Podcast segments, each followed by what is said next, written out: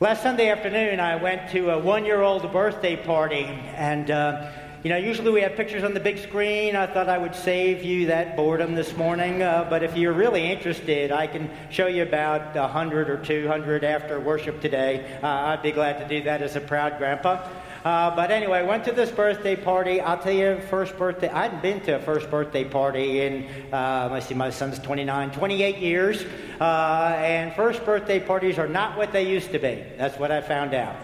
That they are an occasion with a capital O-C-C-A-S-S-I-O. It was in caps, the way this particular party was. But there's a few things that I recognized that were, that were the same when my kids were small. One was the birthday candle. We did light it, we did sing, we did blow it out for her. We know one-year-olds can't do that. The other thing was right after we blew out the candle, we put her hand in the frosting. And with babies, as soon as their hands are on anything, it goes right into their mouth. So we put her hand in the frosting, her hand went right into her mouth, just like it's supposed to happen. And when that hand went into her mouth, all the bells and whistles went off. You could tell all those little taste buds. This was something, I think she was pretty much sugar-free before this, so it's like, whoa, man, this is phenomenal, sweet, tasting sweet for, I don't know if it was the first time, but it was one of the early times, and you could just tell, man, this registered with her. I'll tell you, you have a moment like that, and when you have a moment like that, when it comes to sweet, she'll never be able to go back again. She'll never be able to go back the way it was before she tasted sweet again. She'll never forget that. She can't erase that. She can't undo that. She's been exposed. She's been exposed to something sweet, and she's tasted that. Music can be the same way with kids. I've seen kids, and they can be really itty-bitty small kids, and you hear this catchy tune, and you can watch the child, and they kind of get caught up in the music, and their face lights up, and the music's in them, and they're in the music, and so they start wiggling or dancing or however you want to describe that, and you just watch that, and you're thinking this is having a formative effect on them. And they'll never again live in a world where they won't know what music is. They'll never be able to go back. They'll never be able to undo. They'll never be able to forget. It's part of their experience. They've been exposed to music. Friends, as we're here this morning, we have been exposed to Easter.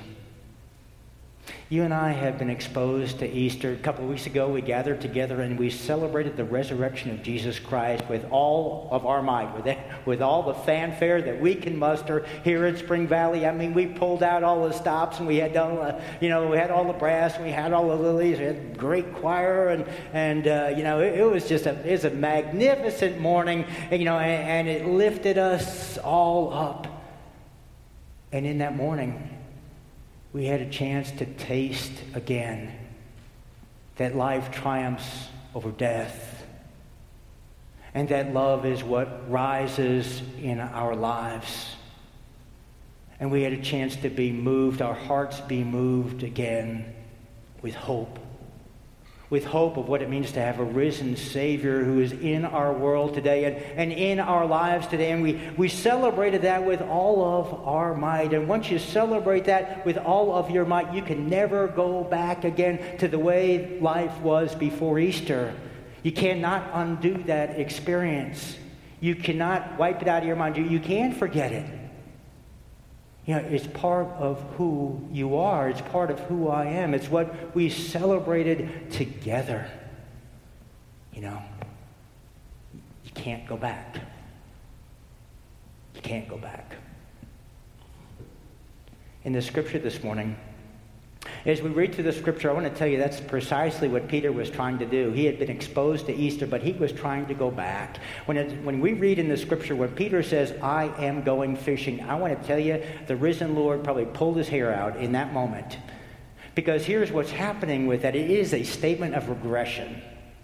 It is a relapse statement. It is a BC statement in an AD world. It is a before Christ statement in a world where Jesus Christ is alive. I tell you, when he says, I am going back fishing, and the other six say, oh, we're going to go with you, I think Jesus must say, oh my gosh, because here's what happens. You got to think about Peter's personal history. You know, before the resurrection, before the crucifixion, before all that time he spent with Jesus, Peter was a fisherman. And he fished in the Sea of Tiberias. He fished in the Sea of Galilee. And that's where Jesus found him. That's where he found him at the beginning. As he found him at the beginning, that's where he called him and said, Peter, you know, we got better things to do than simply fish. I want to help you be a fisher of men, a fisher of people. And so fishermen became fishers of men. And they were welcomed into that mission and into that purpose in life. And so Jesus kind of brings them all the way along in that purpose, all the way through the crucifixion, all the way through the resurrection. And they're here at this point, and Peter says, well, I'm going to go back to the way things were. I mean, it's like, oh my gosh, I just can't imagine that, you know? And he tried it. And when they tried it, you and I have read the results in the scripture this morning. They came up empty. They went out, and when they tried to do what they had done before the resurrection, when they tried to do what they had done before they met Jesus, what happened was something was missing. They came up empty. The empty nets in the scripture this morning kind of symbolize an emptiness in their lives. And they tried their best to fill it. It said they fished all night. You know, they tried to go back to the way things were, and they fished all night, and they could not fill that emptiness. They had been exposed to the risen Christ. They tried to go back. They couldn't fill the emptiness. You know, I tell you, sometimes you think, well, that's just about a Bible story, but I want to tell you, I think sometimes it's our story as well, because here's what happens to me. Maybe this happens to you. 2 weeks ago, we all gathered here, and like I said, we all celebrated, and we all were lifted up, and it was just phenomenal, fantastic, you know. And then what happens is, you know, that glory for me lasts about maybe 2 days, 3 days. You know, I love Easter morning, and then Monday, I'm still kind of with the program, and Tuesday, I'm still kind of with the program, and Wednesday, I'm kind of going downhill. Thursday, you know, kind of down a little bit further. Friday, you know, life slides back to normal is what I'm saying. Whatever your normal is. Life slides back from that Easter pinnacle where you kind of claim the risen presence of the risen Christ and kind of goes back to, well, this is the way things always were. And I just kind of find myself, the glory kind of fades. And I think that's a pretty common experience. I think, again, that's probably why it's kind of put in the scripture this morning. That's part of the walk of following Jesus. Things kind of slide back and they slide down. And when they do that, what the scripture says this morning is that you know that something is missing. You know that life is a little less than it could be because you have experienced that there is something more. You've come to Easter and you have worshiped, you know, and that there is a risen Savior, and you have worshiped that love lifts you up, and you have worshiped in ways that you believe in the power of grace. And you know that in your heart. It's part of who you are. But yet things kind of slide away. I always think, well, you know, it's kind of like we have Easter and then we always have tax day, you know, kind of 2 weeks later. Well, that kind of sums it all up and kind of how life works, you know. The scripture says this morning there was this emptiness. And what the scripture says this morning is how Jesus begins to deal with that emptiness, because I love what the text does today is that the risen Christ is the reality check in terms of that emptiness. What we see in the scripture this morning is that Jesus comes, stands on the beach, looks out at the disciples where their nets are empty, and he calls out to them and he asks them the question you always ask somebody who goes fishing. Have you caught anything is what you always ask a fisher person, except, you know, he asks it in a much more pointed way. What he says in the scripture this morning is, you haven't caught anything, have you? You know, it's kind of like, let's look at the obvious here, guys. You know, how's it working for you going back to normal? What's happening with all that? What are the net results? When you go back to the way life was before the resurrection, what are the net results? Let's look at it. You know, I mean, that's what's happening here. It is a reality check by the risen Christ. And as he takes the reality check, I think reality checks are a good thing because reality is always our friend.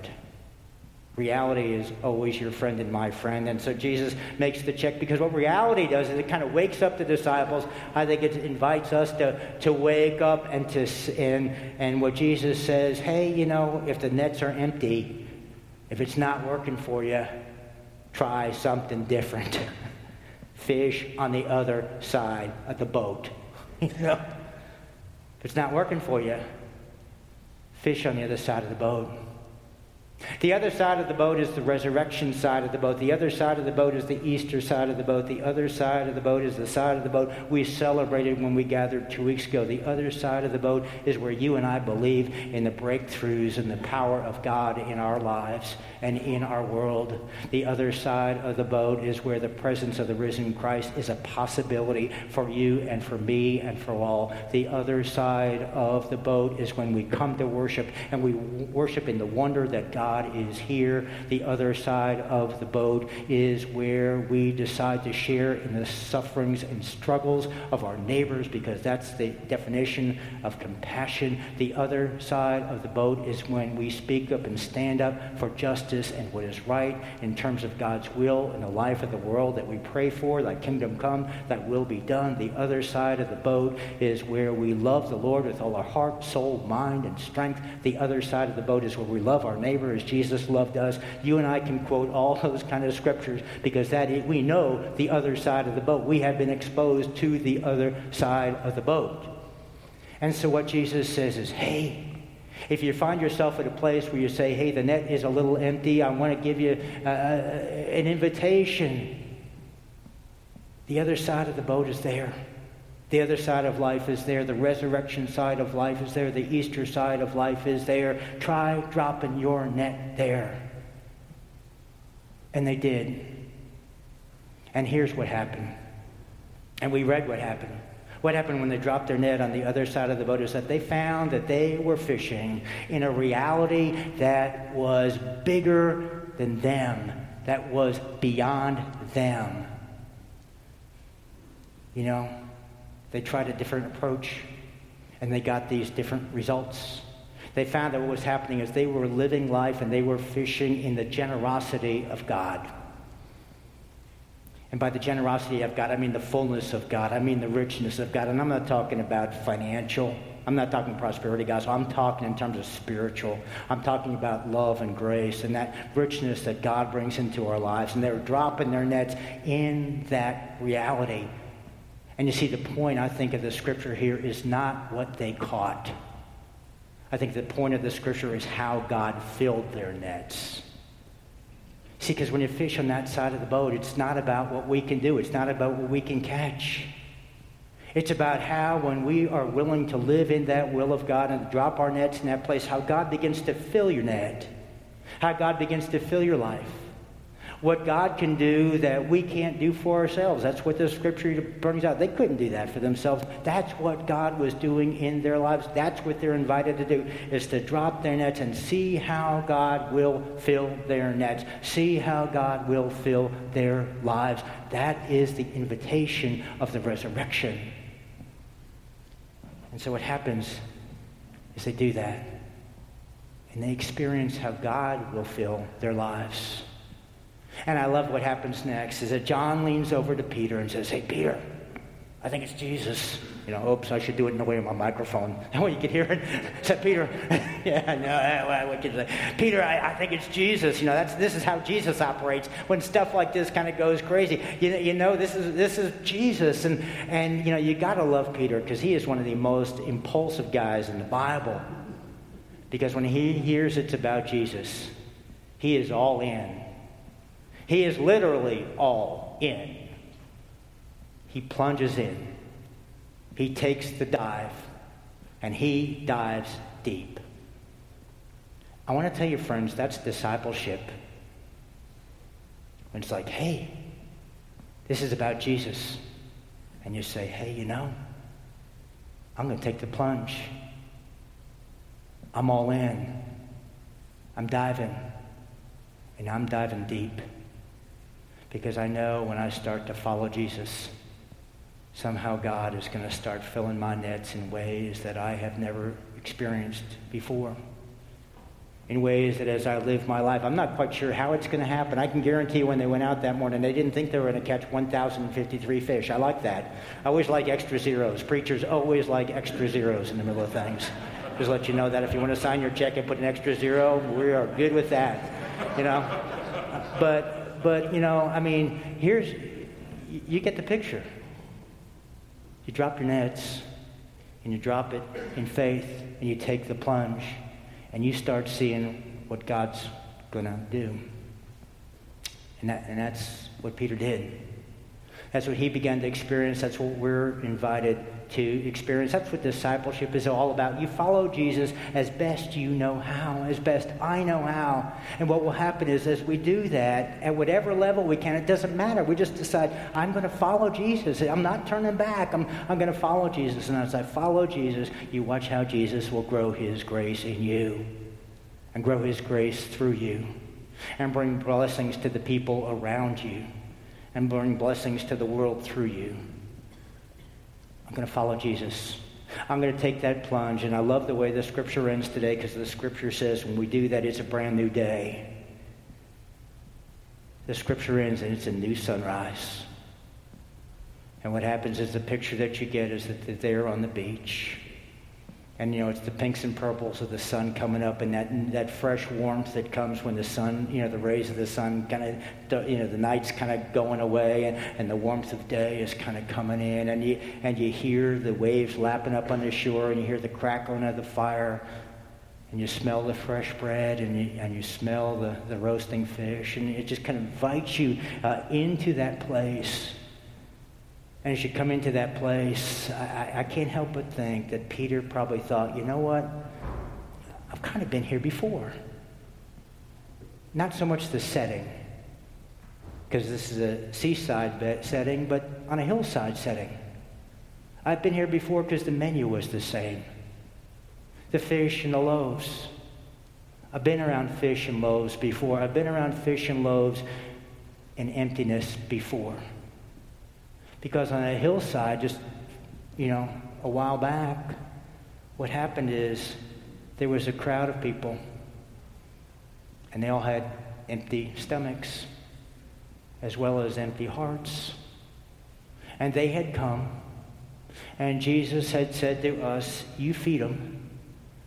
And what we found out was by ourselves, we couldn't do that we were empty of the ability to do that. But what happened in that setting is that Jesus was with us. See, that's the essence of the other side, that Jesus is with us. 5 loaves, 2 fish. Most important, Jesus was with us. And Jesus filled all those stomachs and 12 extra baskets. And Jesus filled their hearts and their minds with a picture of the abundance of the grace of God. And that Peter says, you know, I've been here before. I kind of know how this works. And I'm here in this new day. And I'm here with my Savior. And here's what I'm going to do. I'm going to fish from the other side. I'm going to fish from the other side. The side of faith, where God fills your life, where we take the plunge. And as we take the plunge, we find that we are in the presence of the one who is the risen Christ. May God bless all of us with that Easter faith. Because I want to tell you, friends, we have all been exposed. We have been exposed to Easter. And once you've been exposed to Easter, you can't turn back. You can't undo it. You can't turn back. In a moment, we're going to sing, I have decided to follow Jesus. I have decided to follow Jesus. I've decided You've decided. You've made that decision to take the plunge, to follow Jesus. There's no turning back. There's no turning back.